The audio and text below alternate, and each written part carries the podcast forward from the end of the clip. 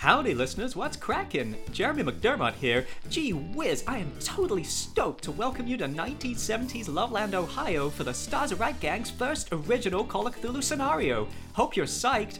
If you're wondering what happened to our Children of Fear campaign, don't bug out. You'll be hearing more of our gnarly adventures in Asia next week, and we'll keep those radical recaps coming to keep you caught up and copacetic. Right on! Now, uh, let me give you the skinny real quick. We recorded these episodes uh, a while back, when Heartless in Loveland was still in production. I won't yank your chain, my mellows. The audio quality is not always as spiffy and slamming as you might have come to expect. We had a few hardcore tech issues and teething troubles, so I hope you'll be patient with us and know it gets better later on. Far out, I got a skitty. Time to blow this taco stand. I'll catch you on the flip side. All human thought, all science, all religion the holding of a candle Let's the on the past. But someday, human piecing we together associated knowledge will open such terrifying vistas of reality and of our frightful the stars were visionary right, that we should either go mad in revelation or flee from the deadly lights into the peace and safety of a new dark although they no longer lived, they would never really die. When the universe is vast and inexplicable, and you are weak and insignificant, then you know you're playing Call of Cthulhu. This is an actual play of Call of Cthulhu 7th edition, featuring adult themes and horror. Listener discretion is advised. Find our published scenarios at starsareright.com or contact us for help unleashing your own twisted tales upon an unsuspecting world. And now, settle in, dear listener. Intrigue, high adventure, and cosmic horror await when the stars are right.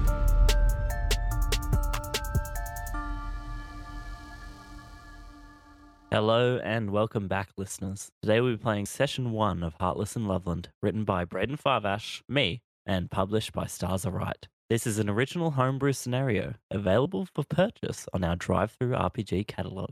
You can find it through our website, starsareright.com. We're going to be playing the whole scenario, so spoilers ahead. If you enjoy listening to it and decide to run it for your gaming group, please do share your experiences on our social media with the hashtag StarsAreRight. And listen up, keepers and scenario writers. If you have a draft or an idea for a scenario and you want to share it with the world, but you need some extra help bringing it to life, then get in touch with us. We help with editing, polishing, illustration, formatting, and then publishing your scenario as a beautiful, professional standard PDF that you'll be proud to put on sale for the world to see. You can even help people hear about your homebrews by getting us to play it here on the podcast like we're doing right now. You can find more info on our website. Just look for the publishing section. So now, let's get into it. How are you all playing and who are you today? Hal?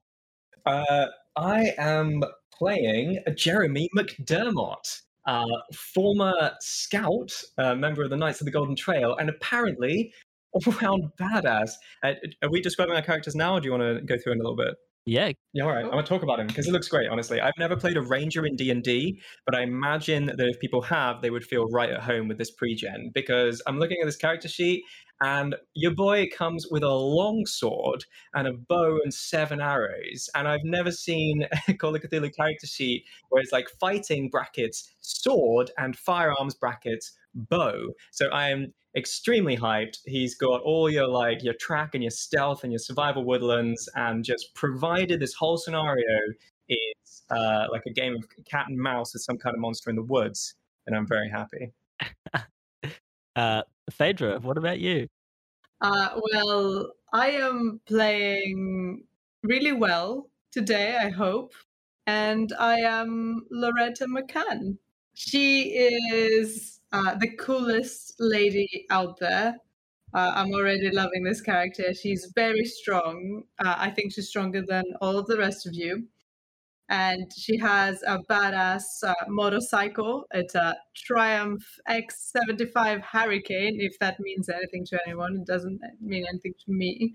And uh, besides a motorcycle, she can also operate heavy machinery. So you know there's going to be a good time ahead.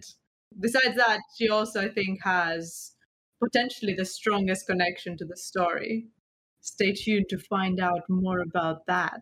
Oh, wow, very fun. What about you, Jason? So I'm Jason, and I'm playing Jason. Um, different spelling though. That's how we, we differentiate. But yes, my, my full name is Jason Boyd. Um, I'm a male nurse. Um, and uh, I, I kind of see him because basically the the first few things that stood out to me about this character was uh, he is a Catholic um, and he very much continues to practice the faith, um, but also he has a Cadillac 75 um, and a Derringer. So I very much think that both those are quite blinged out. nice. So uh, I don't know why. I just kind of envisaged him as, as having that. Uh, also, he uh, used to be uh, in the Knights of the Golden Trail as well uh, in his youth. Nice. And that's basically how he got into first aid uh, through his uh, scout experience and so on. Um, also, um, his uh, wife is no more. Uh, his late wife Tilly uh, died a few years ago. Uh, still carries uh, a, a necklace, um, or like a locket, basically with uh, her picture in. Um, so he's still getting over that um, quite a lot uh, has lots of old memories about her and so on that are very fresh in his mind still. Uh, so we'll see how that comes into play a bit later, I imagine. And how about you, Nuxkulls? Uh, I am playing Daisy Silverstone. Uh, Daisy is a uh, an architect in her fifties. Um, she uh, comes off as a little nervous or frazzled uh, to those around her, but she's a, a very busy, very professional woman. Uh, she has uh, frizzy red hair, uh, much like my real self. And um, yeah, you guys have all got your your your swords and your blinged out cars, and I have a cat called Buttercup. Yeah, that's right. Is she in your inventory? How much damage does she do? Great, and these pregens are off the rails. Throw Buttercup is a skill. Wow. Not actually, but maybe. and I'm Braden, your keeper for the day, and I'm excited to delve into this story a little deeper with you all. Precious listeners, this is your keeper speaking. Before you dive into this week's episode and your own copy of Heartless in Loveland, a warning. We had to alter some of the names in the scenario in order to comply with certain copyright restrictions. Thus, you may notice that some of the names used throughout this podcast playthrough are different to how they appear in the published scenario. Fear not, however, as the core story very much still remains the same, along with all the delightful horror and spooks. Now, back to today's episode. So, before we get started, let's get a little bit of history on Loveland, Ohio. What exactly is going on there? Hal? So, Loveland, Ohio was named after James Loveland, who operated the general store and post office near the railroad tracks downtown. Loveland was regarded as a village in 1876 and was incorporated as a chartered city in 1961. Fascinating. During its early days, Loveland was regarded as a resort town for the wealthy and gained the nickname Little Switzerland of the Miami Valley. So, I assume there's skiing? I don't know, we'll find out. The Hillsborough and Cincinnati Railroad was laid across Loveland in 1850 and fueled the growth of the city. In 1975, the city's population had grown to around 8,500 people. The town is bisected by the Little Miami River. Most of the city's population lives in houses on the western side of the river, while the eastern side of the river is known as downtown Loveland and is where one can find many local businesses, the train station, the emergency services.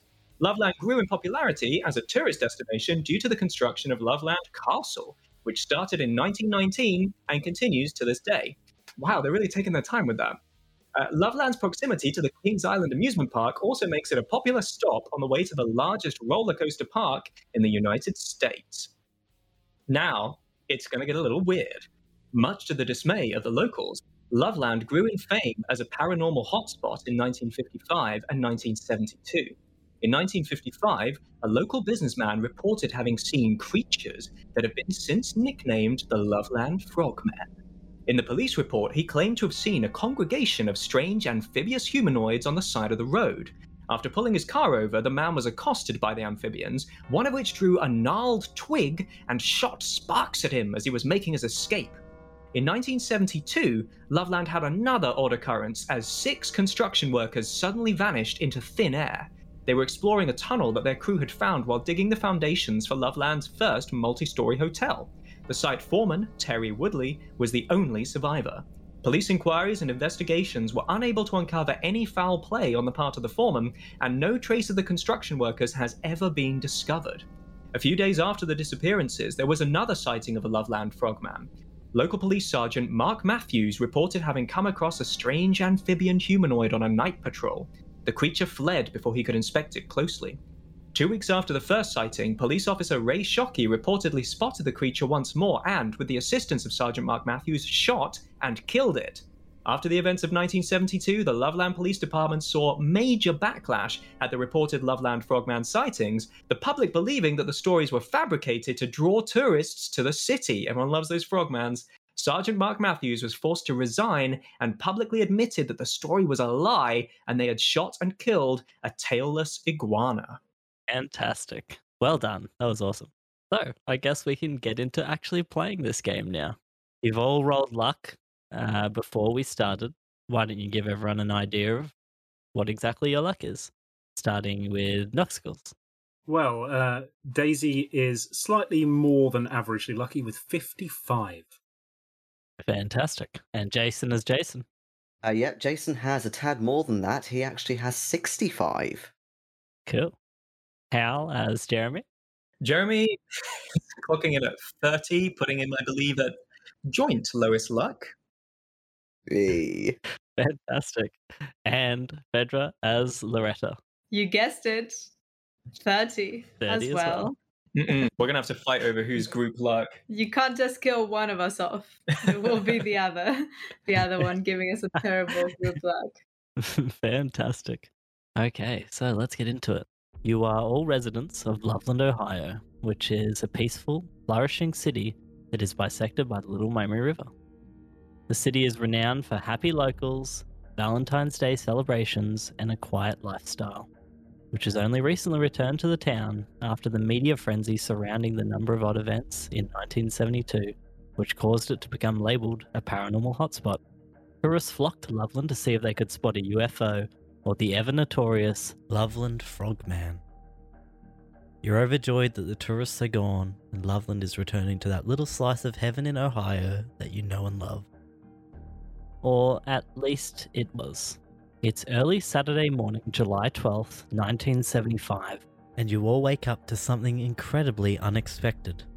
The ground underneath you shakes and rumbles, furniture shifts, cupboards fly open. An earthquake is hitting Love. Would everyone please roll me a luck roll?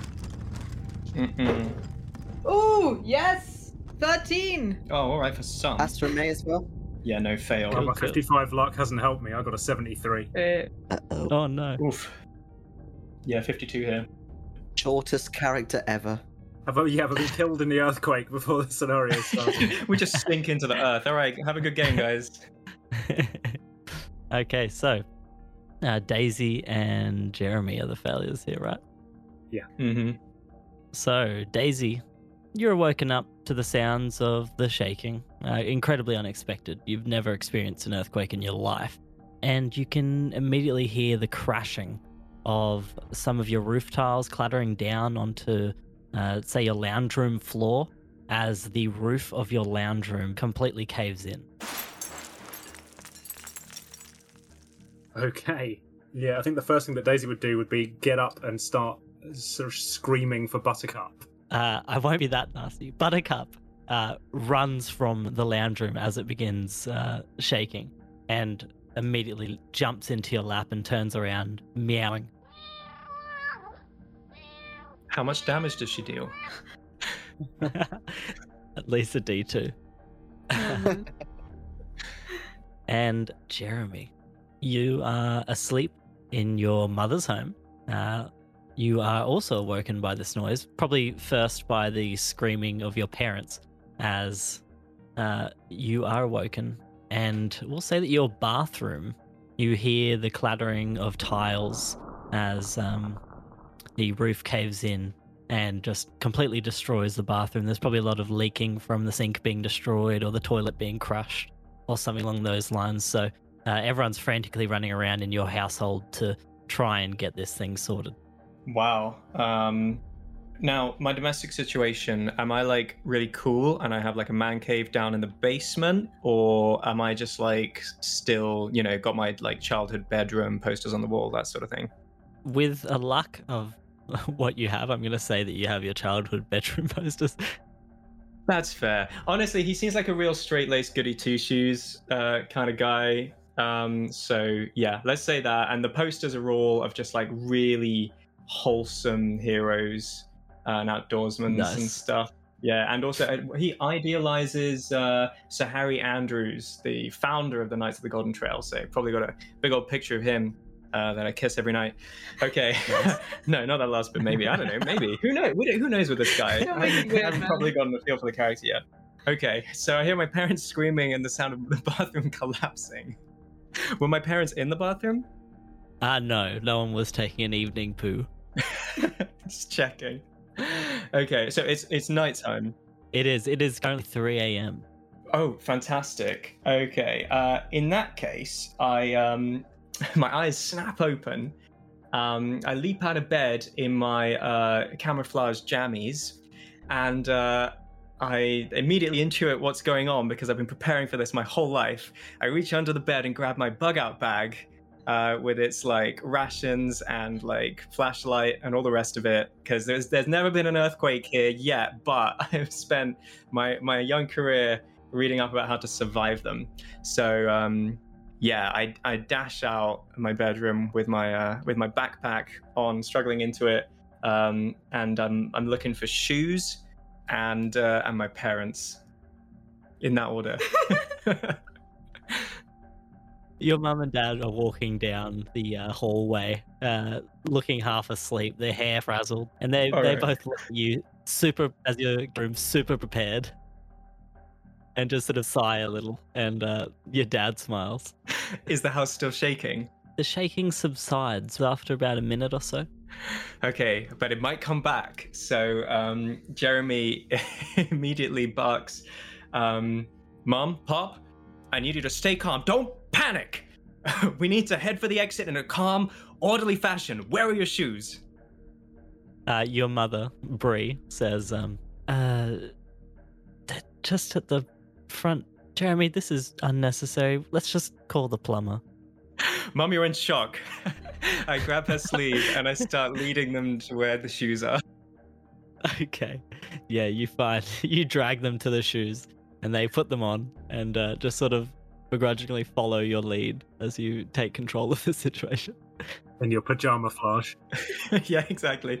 Uh, I won't be spotted. Um, all right, we boot up and head outside, uh, and I start like I I don't actually know how to survive an earthquake, but Jeremy absolutely does. So yeah, we stand out in the in the yard or the road if we don't have one, and I start timing uh, like on my. I have a, a super cool digital watch, which would have been pretty. Wait, did they have those in 1975? Are they an 80s thing? Uh, I want to have one of those watches like with a compass in and a backlight. You know what I mean? But I don't know if they were a thing. Uh, yeah, digital watches, the hot trend of the 70s and 80s. Why not? I'll give it to you. Fantastic. Thank you, Keeper. All right, awesome. Then I have I've got my I'm holding down the backlight button and I'm very carefully timing because I want to know like the intervals between the like aftershocks or whatever so that I can figure out how far we are from the epicenter. I'm already like planning uh, where we're gonna like build a shelter if the house collapses. Nice. Uh, no aftershock comes as you are sort of waiting for it. I continue timing. I'm ignoring my Yeah. parents. if they try and take me back inside, I'm not having it. Your dad uh, is holding a cup of coffee at this point and is just uh, frazzled. Okay, well, if it goes on, I mean, for like f- after 15 minutes, I think I will relent slightly. Uh, I, have, has, has anyone else like dashed out of their homes, or is it literally just us three? Oh yeah, uh, you can hear the sounds of sirens and things starting to uh, flare up in the distance, and lights beginning to turn on. A number of other houses in your neighborhood directly have uh, sort of fallen in. Uh, some of the rooms, um, perhaps their entryways have like collapsed in on, um, collapsed down, and there's people sort of coming out of the house now. Uh, do I happen to live on Daisy Street, or would that be too much of a coincidence? Uh, why not? Okay, just wanted to know. Uh, I don't know. I, we don't know each other, I guess. I just wanted to like maybe not monopolize the scene for the whole evening, but I will happily engage Yeah. in this survivalist fantasy um, because Jeremy's eyes light up um, and he announces that uh, we have to look for survivors who might be trapped in the rubble. Um, and he is gonna head to like wherever the most kerfuffle seems to be happening.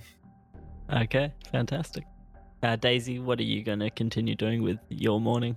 So if the uh, if the sort of earthquake seems to have stopped, uh, she will probably shut the cat into the bedroom so it can't get hurt or cause any trouble, and uh, go and survey the damage in the lounge.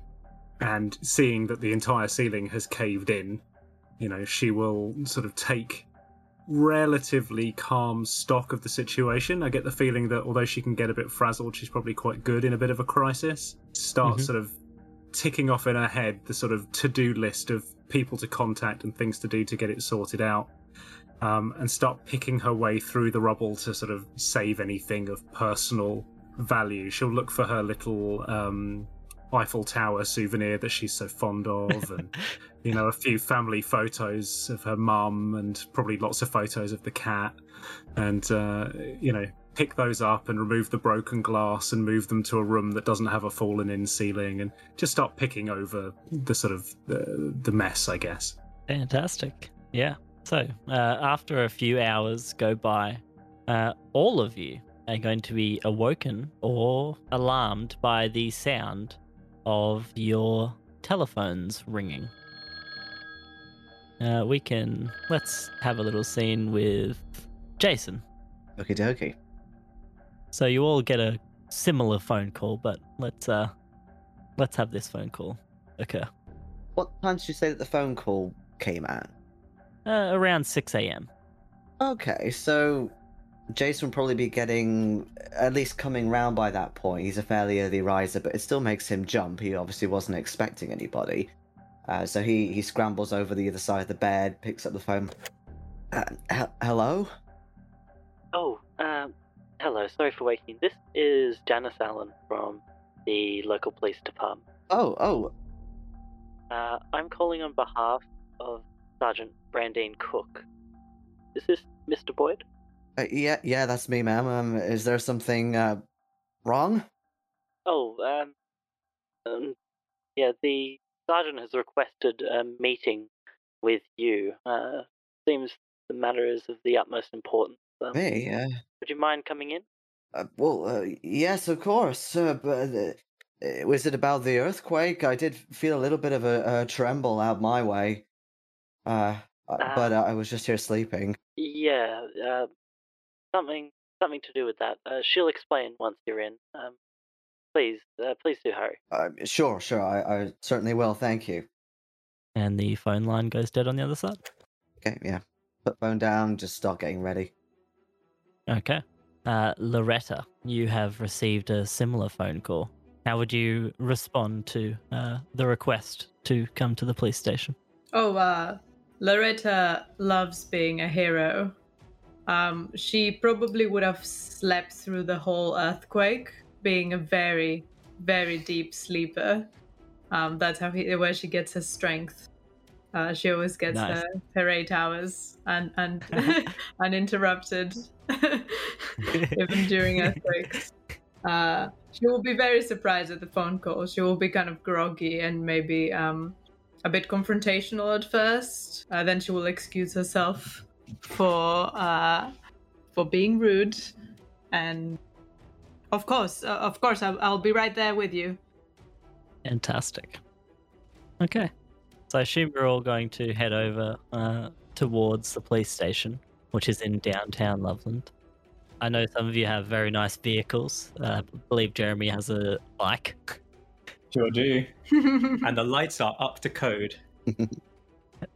nice. I'll saddle up the cat. You're right on Buttercup. That's such a good Yeehaw! No, I actually, I actually have a Jeep Cherokee. So, Are you bringing Buttercup with you? um, no, I think, I think, yeah, I, I think Daisy knows the Buttercup can be a bit of a handful. So Buttercup will be uh, locked in the house. Buttercup's going to start a riot. You don't mess with Buttercup, man. Mm, Go away from those cops. Fantastic. Okay, so making your way across town, you're able to see the destruction that the earthquake has caused. Uh, although a lot of Loveland still remains standing, a large portion of the houses and businesses in town have sustained damages. Um, you drive your way into the heart of downtown, passing emergency vehicles on their way out to help with the relief effort, and park yourselves in front of Loveland Police Station. Uh, there is currently one police car parked alongside of you. I can assume that since you all received a phone call at a similar time, and given your varying methods of transport, you'd be arriving around at a uh, a similar moment. So you all see each other. Maybe you've had encounters with each other before. Yeah, you've all assisted sometimes with the scouts camping trips and whatnot. So you probably would have an idea of uh, who each other are at the very least. Well, Jason will turn up blasting my Sharona like he normally does. One of his favourite tunes. Very nice. Jeremy arrives uh, obeying any and all traffic laws and signaling very carefully as he turns. and then he uses no fewer than three padlocks to uh, secure his bike to a handy pole. He probably has Wonderful. a very disconcerting moment during his trip where uh, a woman with a helmet on just flies past him in a motorcycle, obeying zero traffic laws. Seeing the same motorbike, he glares at it briefly. Loretta will put her foot down and then kind of like take her helmet in, in slow motion, waving her hair around. nice. Rose petals fall from somewhere. Daisy, do explain your amazing entrance as well. Yeah, well, Daisy's Daisy's driving a big car, big old jeep, and she will uh, she'll drive it in very carefully and then park it in a space that you're surprised she's able to get it into. She's uh, she's pretty proficient in her big old car, so she'll uh, swing it in, step out, glance around. Her hair's a bit frazzled, and uh, you know she looks a little bit like she hasn't had enough sleep. Uh, but she recognizes the the slightly straight laced guy from her street and gives him a nod and uh, wanders over. Fantastic. Okay. So as you all enter into the single story brick building, you see a large room with plenty of vacant seating. And the young police receptionist who had called you before, Janice Allen, sitting behind the front counter in a frantic state. Uh, she has her phone firmly pressed to her ear and is in mid conversation with one of the town's residents. Yes, Mrs. Abernathy. I'll send the sergeant over as soon as I can. I'm, I'm sorry to hear that Mrs. Fluffles is stuck under the rubble. That she'll be over in a second. Mrs. Fluffles, no. Not Mrs. Fluffles. Uh, the receptionist hangs up the phone momentarily and smiles in your direction. Uh, let me give you a brief explanation of what young Janice Allen looks like. She's a very petite and attractive young woman. Uh, she has porcelain white smile, friendly blue eyes, uh, straight blonde hair, and tan skin. What you'd expect from like a a Cali- typical sort of Californian. Uh, she smiles as you enter uh, and looks a bit frazzled as well. Um, but seeing you come in, she points in a direction behind her and says, uh, Sergeant Cook is expecting you. Just head through the double doors. On the opposite side of the room, uh, there is a set of double doors. And she goes back then to the phone and begins dealing with phone calls. And you can hear her sort of frantically taking those on. I try if she's going straight back on the phone. I try and get eye contact and sort of wave and ask her if she wants a coffee through gesticulations because she's obviously not really able to get one herself. She uh, nods quickly and um, sort of smiles with her eyes towards you. Okay, I give her a big thumbs up, and then I go and Nice. get one from like a vending machine or something like that. Very cool. Oh, I love it. What other community members can we help? Right? that's that's what the game's going to be. It's just going to be us Yeah. wandering around doing good deeds. Yeah, exactly. And look Oh, outside. Are let's there any get old ladies who want to like from the cross the? Yeah, Mrs. Fluffles. That's our story hook right there. Who cares what the sergeant wants? Mrs. Fluffles is the main character. Or the big bad. Oh, yeah, all the big bad. Introduce her to Buttercup. It's gonna be great. Oh, maybe not. As she uh, as she swings past Janice, Daisy will, will lean in and uh, and and try and catch uh, Janice briefly and just say, um, S- "Sergeant Cook asked for me personally." She muffles the uh, phone speaker with her hand and says, "Yeah, yes. Um, uh, I don't know what else to tell you. Yeah, she asked for Oh. you all." Oh no, that, that that's um that's great. Thank you. she smiles at you. Yeah, Daisy Daisy blushes a little bit. Jeremy looks around at everyone and is like, "I uh, I didn't realize this was. I, I mean, I got a call. It's um, it's it's Miss Silverstone and uh, uh, Miss McCann, isn't it? And uh, Mr. Uh, Boyd. Is it? I, I met you at last year's uh, reunion camp. Right. Hey, how's it going? Hey, It's going great. I, I didn't realize the um. I, do you know what this is about? I like your outfit. He is dressed trendily, according to uh, my Thought you were character still in sheet. these uh, dummies. Why would it be? Please turn up in the pajamas. Please. He is short, with So young. sad. He's 21, with curly blonde hair, uh, fair skin, freckles, and he wears trendy clothing in line with a man of his age. So just assume he looks cool. Okay. But he still has the backpack, flashlight, and the compass, and all the rest of it. Then she will say anything. But you can make fun of his helmet if you want. Maybe he hasn't taken his bicycle helmet off. I was going to ask actually, how old are the rest of you? Because apparently Jason is getting on 47. Ooh. 36. Uh, I'm 56. Oh, okay. Wow. Plethora of ages. It Sounds like Braden's gone for like a nice spread, Mm. like a decade apart. nice. Indeed. We have to have a generational gap in our communication somehow. There is no ageism here at the Stars Are Right. There's No. no. Nope. I wish I knew like 1970s youth slang. I feel like I only go back as far as the 80s. Things aren't tubular and radical yet, so I'm just lost. I, I googled some words. Ah, you're prepared. so I assume uh, Daisy probably enters through the back doors first, considering how excited she is that she's been called upon. Yeah, Daisy's like pushing to the front if she can. Nice. So making your way through the doors reveals a large back office. Uh, you're entirely unsure whether it is usually left in as messy a state as it is, or if it was hit by the earthquake pretty hard, because there's paperwork clutter absolutely everywhere. But seated on the only clean and organized desk in the entire of Loveland's Police Department is Sergeant Brandine Cook, who stands up to greet you. And I have a lovely portrait of Brandine Cook by our fantastic Mr. Hal. Aw, nice. shucks. Yes. There we go. That is one fine portrait. Thank you so much. Uh, Sergeant Cook stands up and begins walking over in your direction. Seeing you, Daisy, immediately she'll give you a big smile. Oh, thank you. Thank you so much for coming in, Daisy. Oh, uh, thanks for inviting me, Sergeant Cook. Please um, make yourself at home. There's coffee in the corner if you want some.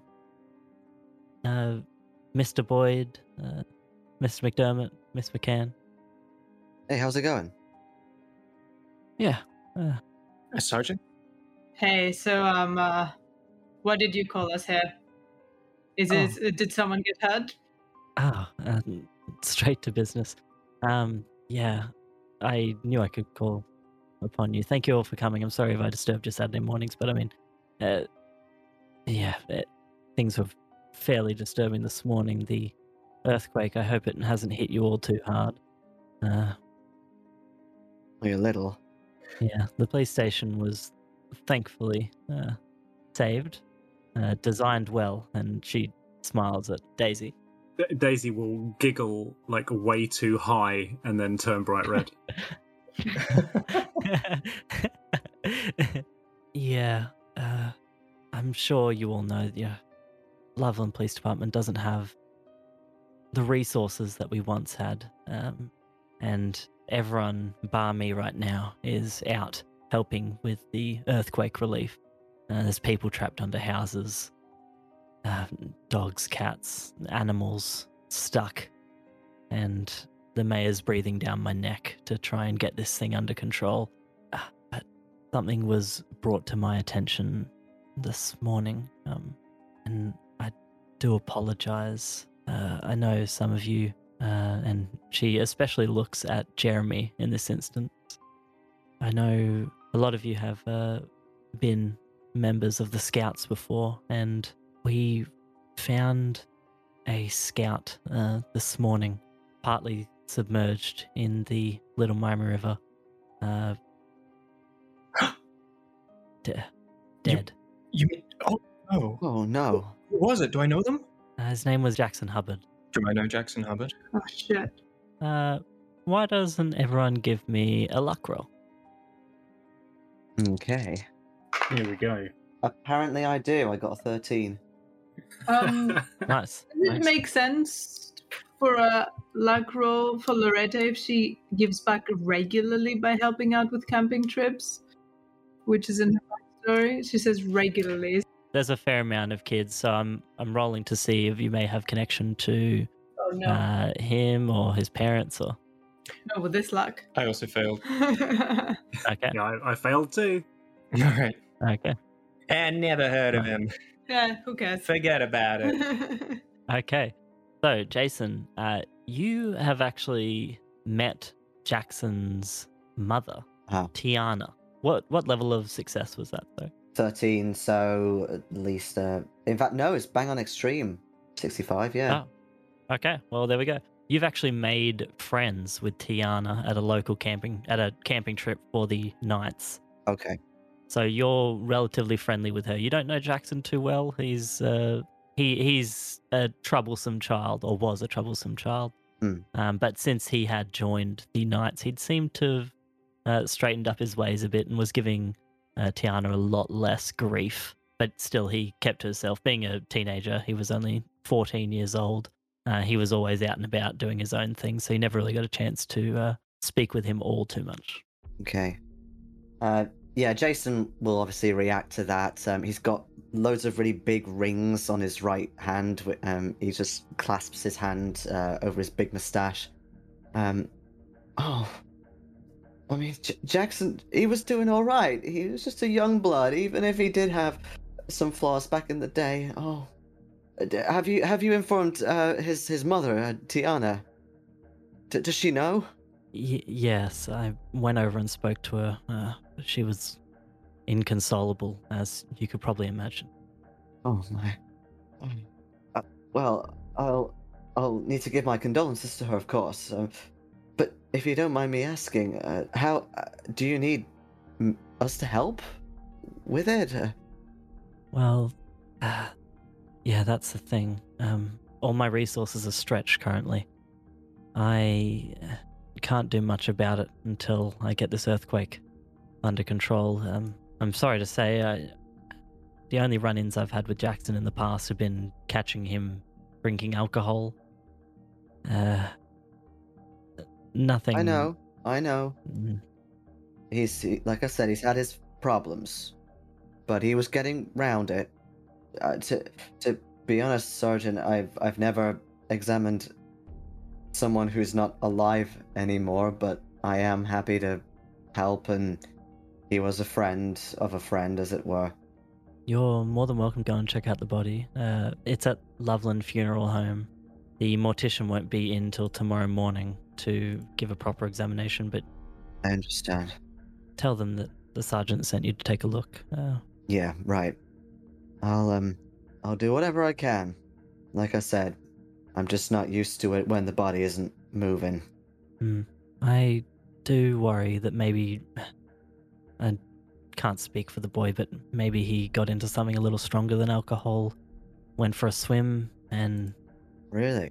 I don't know. Uh, perhaps just, yeah, figuring out what Jackson was doing last night exactly. Uh, if he was getting into something a little stronger, perhaps. You know, I know some of you have connections with the scouts. Maybe he got it from someone around there. That is shocking, Sergeant. I I knew Jackson was a, a, a bit of a rougher sort. I, obviously, I wouldn't I wouldn't wish this fate on anybody, but d- drugs in the knights? I, no, I, I I I can't credit it. But we have to get to the bottom of it. Come on, Jeremy. It's happened before. uh, We just sorted out before you came along, I guess. But Oh maybe, uh, maybe the sergeant has a point.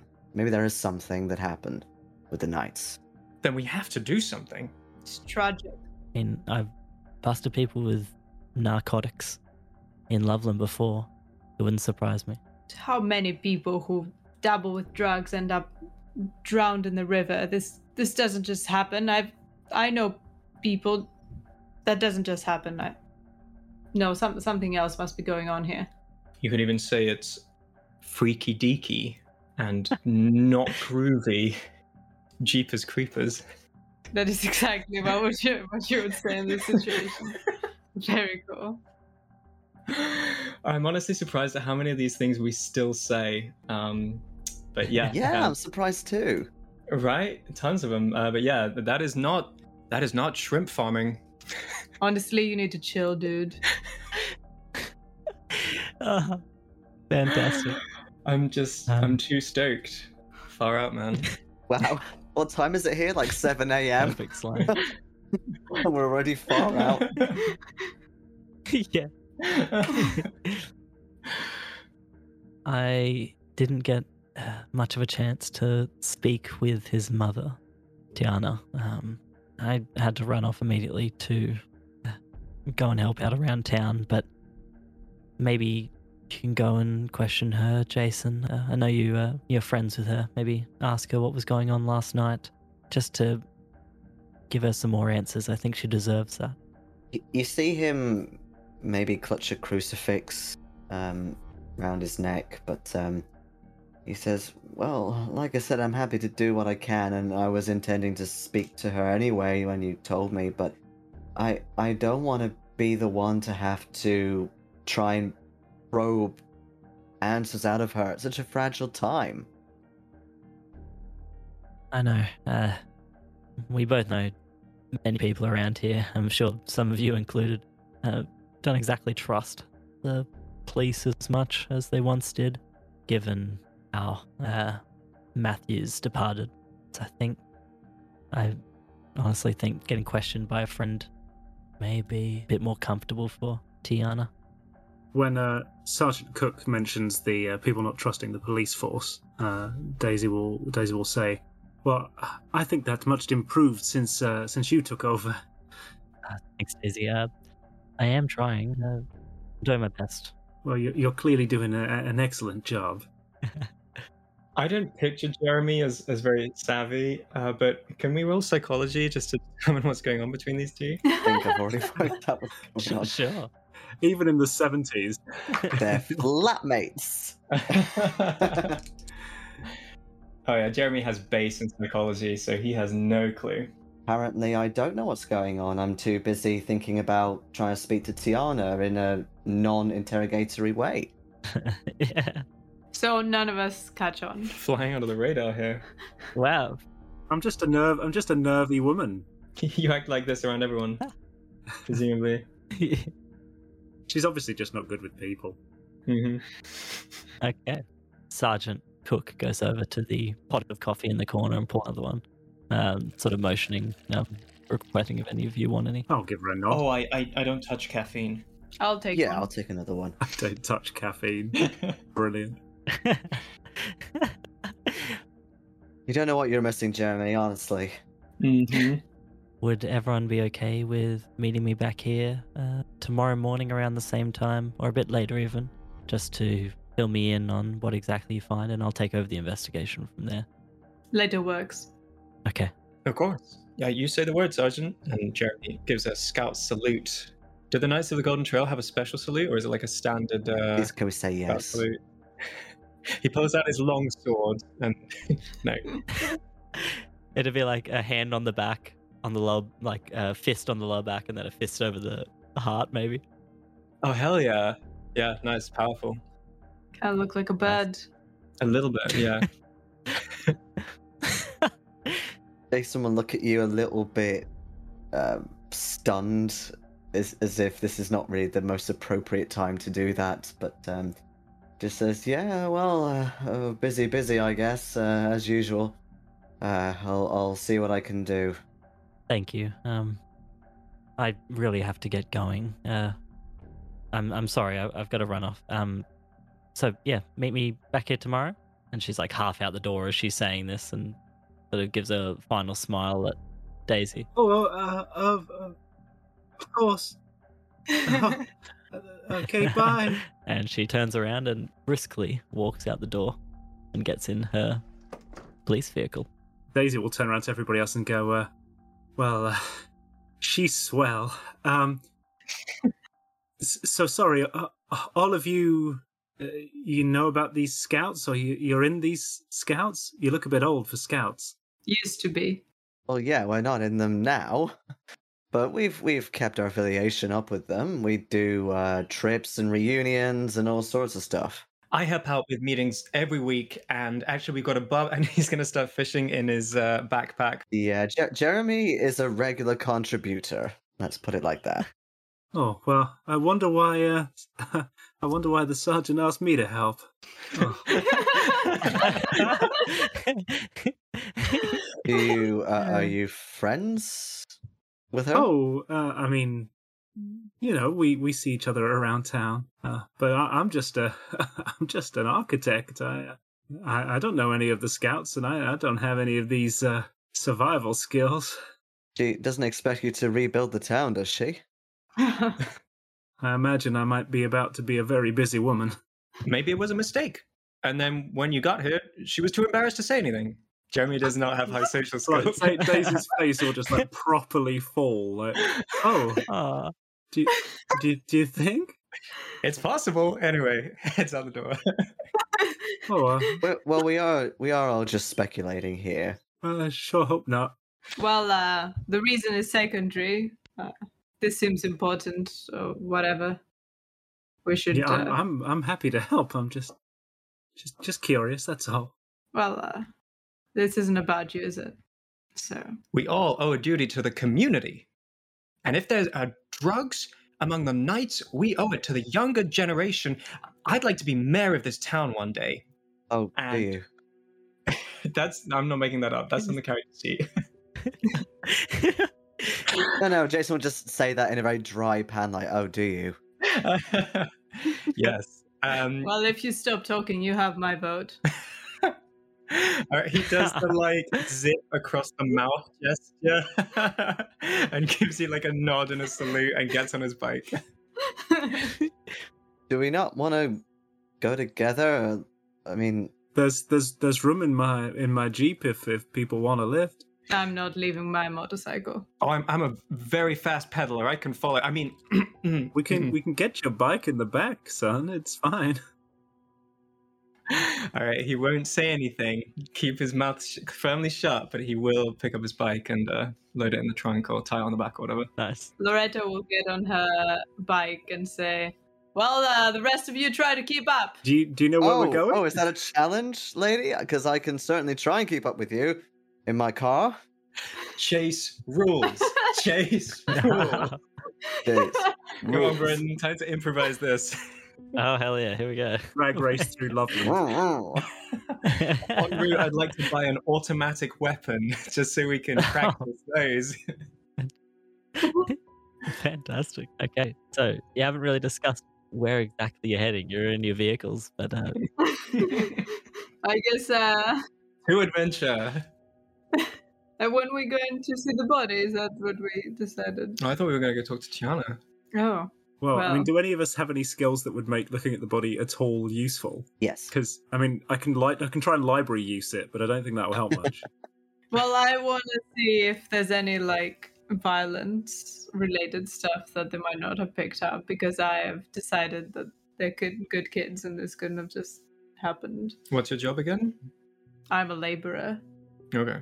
Because and Jason's a nurse, right? I'm a nurse, yeah. Oh yeah. oh yeah, so Yeah, Jet I haven't got forensics, but yeah, Yeah. obviously first aid, medicine, all that uh, usual malarkey. Yeah. No, I'm, I'm I just have eyes. I'm looking for like broken teeth and stuff. Okay. we'll go and count his teeth, and then Jason can tell us everything else. Jeremy will look for the face of drugs. Yeah. He's going to be checking his pockets for what he assumes drugs TM look like, which I want to be wildly inaccurate. I'm trying to figure out. He's just going to be. He's been eating a marijuana. Yes, exactly. He probably overdosed on it. I bet you have some beer goggles stored away in your cupboard to remind you what happens if you get drunk. yes, yeah, he probably does. If that's a real thing, is, is that a thing Oh, that yeah, they yeah, script that- kids within yeah, schools? I or had that at something? school. This police officer came into my school and she's like, right, put these on and then walk over there. And then we had to, you know, simulate being drunk. It, it wasn't Oh, particularly realistic, but it was all like, like mirrored or something in the lens. But That yeah, just makes it more makes it fun. fun, That's like a? House of Mirrors type exactly, deal. exactly. Well, it, it worked on Jeremy, so yes, he will. He, is disappointed that he didn't put those in his bug out bag. They'd come in handy for sure. You're just scared for uh, Jackson to have been taking some of that reefer, man. It seems that Jason is the most useful person in both the with both the body and Tiana. yeah, we're just along for the ride. So uh, yeah, just we'll just out. get snacks. Uh, look if Jason you want to lift water. anything, let me know. Snacks. I'm, I'm happy to drive you to the funeral home, but I, I, I don't really want to go in and see the body. Well, you're not, you're not obligated to, Daisy. so, Loveland Funeral Home. To the funeral home! Hooray! Fantastic. A short drive away from the police station. Uh, the funeral home is a small concrete building with a white exterior and lengthy overhanging eaves. Uh, as you all enter into the building, you see an older, bald gentleman uh, from behind a desk stand up to greet you. Uh, you can see his name tag is Cedric. Uh, can I help you all? Hey, hey now, hey, how's it going? Um, uh, the, the sergeant uh, cook uh, sent me and uh, my companions here to um to look at a, a body, uh, Jackson's body. Oh, ah, yes, t- terrible stuff. So we're here, yeah. Poor young man, please, please, please do come. Thank you. He'll uh, begin leading you down a staircase into the basement of the funeral home, taking you over to a large stainless steel body freezer with nine drawers. Uh, the freezer is set into one of the basement walls. He grasps the second handle from the bottom left and pulls it open, the rollers on the drawer groaning and grinding as it opens up. And before you, covered in a plastic sheet, uh, with the feet hanging out, is a small body with a toe tag. Uh, Cedric says, uh, Please uh, do be careful. Uh, uh, the coroner won't be back to- tomorrow morning. Yeah, she told us that. I, I'll be careful. And he turns and leaves you unattended in the room. Wow. Things were different in the 70s. This is why I never wanted to work down here in the morgue. It's so chilly. The toe tag reads Case 4387. Name Jackson Hubbard. Hair blonde. Eyes blank. Place of death Little Miami River. Cause of death blank. Pronounced dead by Officer Ray Jockey. Ooh, Yeah, okay. No cause of death, huh? No. Which means we better unzip him. I I also question the fact that eyes is blank. Does he not have any? Oh, God. Right. Da- Daisy is just like wandering off to the corner and uh, staring at the wall. Y'all let me know when you're done, okay? Either he hasn't got any like you suggested, but I'm wondering if it was something like drugs. Maybe they're so dilated, perhaps. But um, Eyes are full of drugs. eyes drug colored. I've got a bag here. I can uh, I can have a look in his eyes. Okay. I have a really bad feeling about this. Yeah. Can we um can we carry him out onto a, a bench rather than just in the drawer? Is that possible? Yeah, absolutely. Uh, there's a little mechanism that allows you to slide the deceased off onto a steel bed, so you can easily do that. I'd say you'd probably helped um, bring people down here before who'd passed away. Okay then. So it's all nice routine. Uh, okay, yeah. So get him on the slab. Carefully unzip him. All right, yeah. You see the young boy's lifeless body. Uh, he's dressed in flare blue jeans, a tie dye shirt, uh, which is soaked. His shoulder length blonde hair is wet and slicked down across his face. He's very dirty, his elbows and knees uh, covered in mud. The first thing I'm trying to perceive, if I can, is if there's any strong smell like the marijuana or anything like that on him. Okay. You sniff around him and you can't get a sense of any reefer smell. All right, so nothing, nothing he's smoked or anything like that that I can tell. You know what? Roll me a spot hidden roll. Alrighty. Oh, 30. Nice. Uh, anyone else around who would like to try to get a similar scent? That is a fumble actually from me. Okay, fantastic. It's definitely a body. yeah. Oh my god, it's lying down. The dead bodies are normally horizontal. Um, is first aid good for this, or do we need medicine? Yeah, you can use first aid if you'd like. Uh, this was just to try and smell. uh, If you'd like to first aid the body, go ahead and roll that as well. Yeah, Um, yeah, definitely. To be fair, actually, what Jeremy's really going to do is with, with shaking hands and his eyes half closed and breathing heavily through his mouth, uh, he's going to start going through the deceased's pockets. Okay, fantastic. So I did roll first aid. Yes. My best skill, actually, apart from English, my best skill, I got a hundred. I have never seen a body son, in my life. It's an alien. Fantastic. Uh, we'll get to that in a second. um, Loretta would also like to roll a basic first aid to see any like aggressive wound or anything indicating that it wasn't as simple as everyone seems to think. Okay. Uh, absolutely not. Okay, never mind. Uh, Jeremy, as you're rooting around in the pockets, you do find a small badge. A badge of the Knights of the Golden Trail. Ooh. Gas. Like a membership badge or like a like a merit badge for something specific? I like a little pin. There's a beautiful picture. Uh, this would be in, on like a uh, embossed pin. Another wonderful photo. Thank you, thank you. Buy the scenario to see them all. You're really missing out by not seeing this artwork, uh, just to be clear. Make it. Let's catch up with these two fumbles. So, Jason, you know, you've seen dead bodies before. Maybe you've never inspected them, I think you may have said. You immediately follow up on that clue of uh, the eyes being sort of not written on the toe tag, and you don't notice there's this slick black substance just around the eyelid. And As you go to open the eyes and sort of clear the hair away, your fingers actually slip into the eye sockets, which Oh are god. completely vacant. You're almost like pushing your fingers slickly, like sliding through the vacant eye sockets as if they're tiny little eye curtains. I'm going to have those in attendance. Please roll me a sanity roll. Not just for this, but fact of seeing a dead body as well, Jeremy.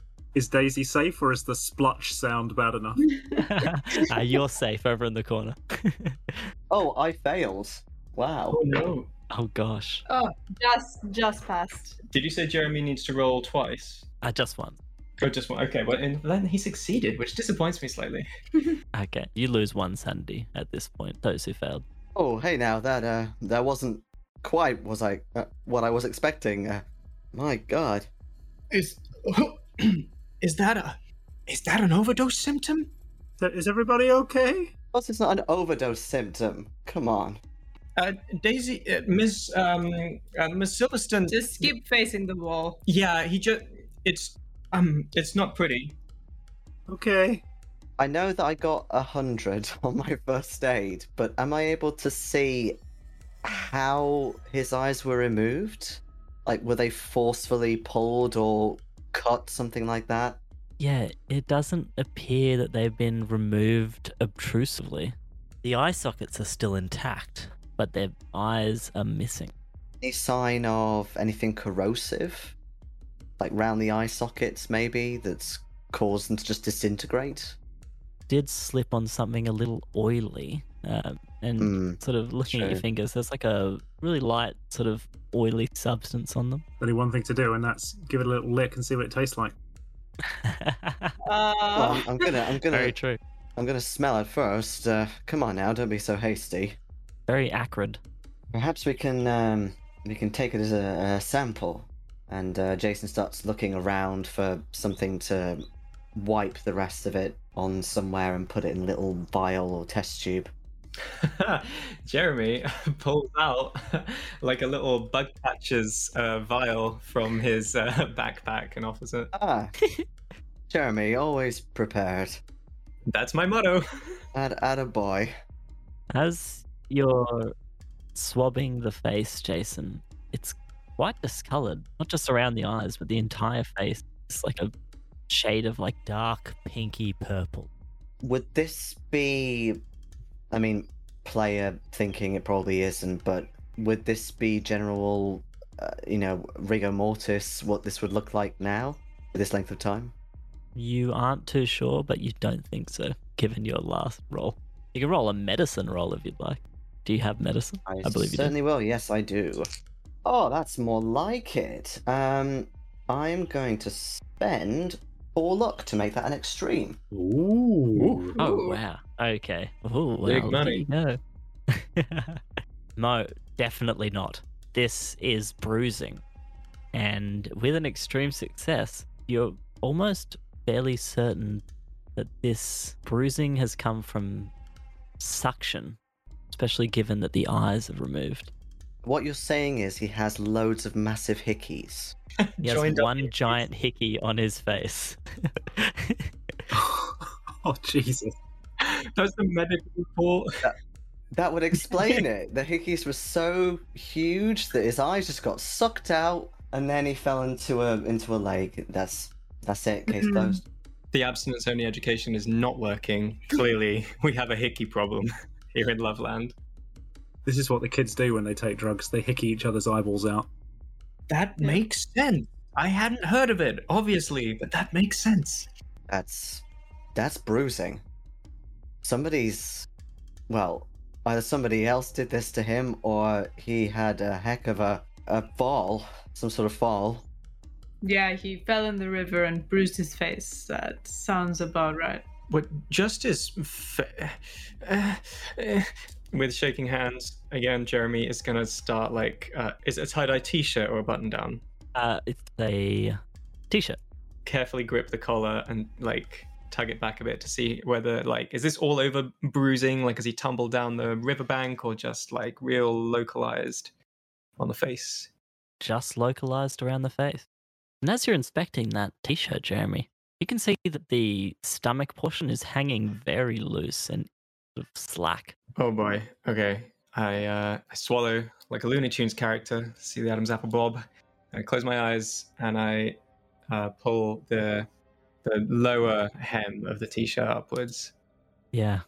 You can see that the skin around his stomach is hanging concave into his torso. And you see what almost looks like his spine on the other side, like pressing onto his stomach skin. Oh, so like there's, there's nothing below his rib cage internally, just skin. Nothing at all, seemingly. That is vile. That is a gruesome image. My first question is how on earth has no one else noticed this? This is They needed us civilians to come here and figure out what he died of. like, ah, he drowned, drugs, probably. Yeah, probably drowned. Probably the drugs. Jason will immediately check his mouth actually and, and down his trachea. Um, because it, it it very much feels like if, if it's concave in the stomach that something has been sucked out. Yeah, as you open up the mouth, you can see small portions of flesh sort of stuck to the back of his teeth and between them. And at the back of his throat is just a fleshy, bloody void. Oh my god. Jason does the sign of the cross. That is horrible. Could this be uh, some kind of industrial accident? Did he get his head like stuck in a in a pipe or something? Not in all my years years in construction have I have I seen anything like this. And and why would why would he end up in the river? There, there was no construction anywhere nearby. This must have been done by someone else, and perhaps they just threw him in the river once they were done with him. But why? Or like a, a murder? That's horrible. Well, yeah. Loretta just said, like, it can't be anything construction wise or any pipes. So what else? Nothing. Nothing natural could have caused this. If y'all are talking about pipes, are there, are there not any pipes that let out into the into the river? Any sewage pipes or? There's a fair few. Yeah. Look inside his mouth. It's as if everything has been sucked. I've heard the noise. I've heard the noises you're making. I'm not turning around, son. Fine. I'll, I'll describe. I'll describe it further then. It's and I start going into more graphic detail to try and give you Uh-oh. as specific a picture as possible. Well, Oh and a sanity roll as well, Daisy. I didn't need to know that. Mean. Uh, oh, that's a seven. I made it. Ah, you're fine. I'm well Take sane as well. what? Sixty. Yeah. Take a zero. That's horrible. You are all standing over this body. We have reached the end of our first session. And that does bring us to the end of today's episode. Thank you so much, everyone. Hal, Phaedra, Noxicles, and Jason, you've all been the best. And a big, massive thank you to all of our listeners. You're all exceptional. Your listens, comments, and ratings are incredibly helpful. But if you want a way to support us further, consider joining us over on Patreon at patreon.com slash stars. We'll be back shortly to record Beyond the Madness for our Cult Elder and Avatar tier patrons. They get access to behind the scenes discussion after every episode, as well as bonus episodes, exclusive Discord channels, and more. Speaking of Discord, you can find an invite link to our Discord community, as well as all of our social media links on our website at starsareright.com. Come join us. And just a reminder that if you like the scenario we're playing, it's available for purchase right now. Find it through our website. And if you're working on your homebrew of your own, get in touch with us. We'd love to help you bring your stories to life. Now, farewell, dear listeners, until the stars are right again. Hiya, friends. Jeremy back again to say if you're thinking about picking up a copy of the scenario for yourself but you're still on the fence, you can read a radical review that one of our customers was groovy enough to put up on DriveThruRPG. Thanks so much to Brendan OS for the time and thoughtfulness they put into this. The full five star review is on the product page. Head to starsareright.com for a link. But here's the highlights. And don't trip, it's spoiler free and they're all Brendan's words, not mine. Heartless in Loveland builds off the urban myth of a frogman in Loveland, Ohio, so it has a nice tie in to real world events and location, but it connects this to the familiar Cthulhu themes we all love brilliantly and with a great sense of humor. Here are a few of the specific strengths. 1. Top notch production value. The page design, illustrations, copious handouts, etc. are fully on par with the best official Chaosium products. 2. Super useful keeper guidance. Passages you can just read out to players or customize are plentiful and clearly marked. Interactions with NPCs are organized with their responses to the most likely to be asked questions. A timeline complete with variations based on how the scenario goes appears right at the beginning. All this should become standard in all future COC material, in my opinion, yet is missing for most of the stuff out there. This is just so helpful for keepers, new and experienced alike. 3. The setting as sandbox. The players are residents in the town, so they're already invested. The scenario can be opened up to really be about experiencing life in this small town as things get stranger and more dangerous. Players and keepers who like to really roleplay can have a lot of fun. The gameplay does not need to be linear. 4. Playfulness. In reading through this scenario, I am struck by its sense of humor and playfulness. It strikes a nice balance for me between the suspense and horror and the fun and humor. 5. For $5, this represents good value. The scenario proper goes up to page 34, and the other 26 pages are appendices, maps, handouts, and so on. This is not a scenario most groups will finish in a single session. now, uh, fair's fair. There's some caveats too, so you know Brendan isn't just a shill we pay to be nice to us.